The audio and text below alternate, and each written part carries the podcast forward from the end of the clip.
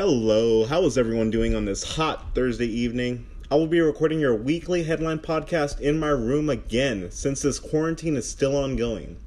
I keep thinking that one day when this is all over, I'll be able to use that podcast microphone again, and it fills me with hope. But for now, these are the latest headlines of the week that you need to know in iPhone sound quality.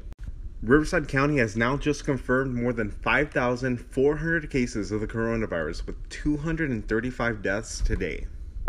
If you're tired of being locked inside your house all day and you kind of want to go out and watch a movie, tomorrow night the Van Buren Drive-In and the Rubidoux Drive-In will be reopening with added restrictions to keep moviegoers safe. Of these added restrictions, they include ordering snacks for takeout and mandatory face masks. At the Rubidoux Drive-In, restrooms will be running at 50% capacity with only four people being allowed at a time.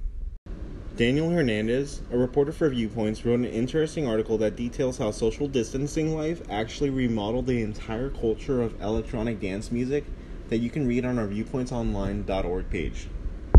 After the last podcast on May 7th, the Riverside Community College District actually confirmed online instruction to continue into the fall semester with no in person lectures being available or even considered.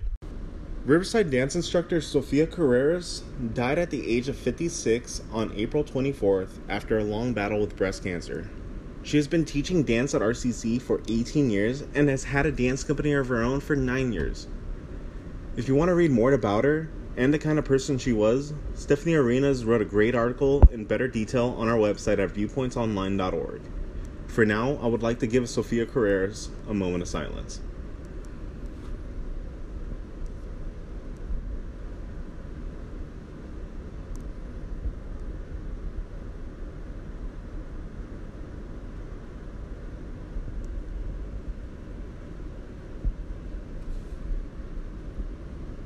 And that is all I have for today. This has been Jonathan Ramirez. Tune in next Thursday at 6 p.m. for the next episode of the podcast.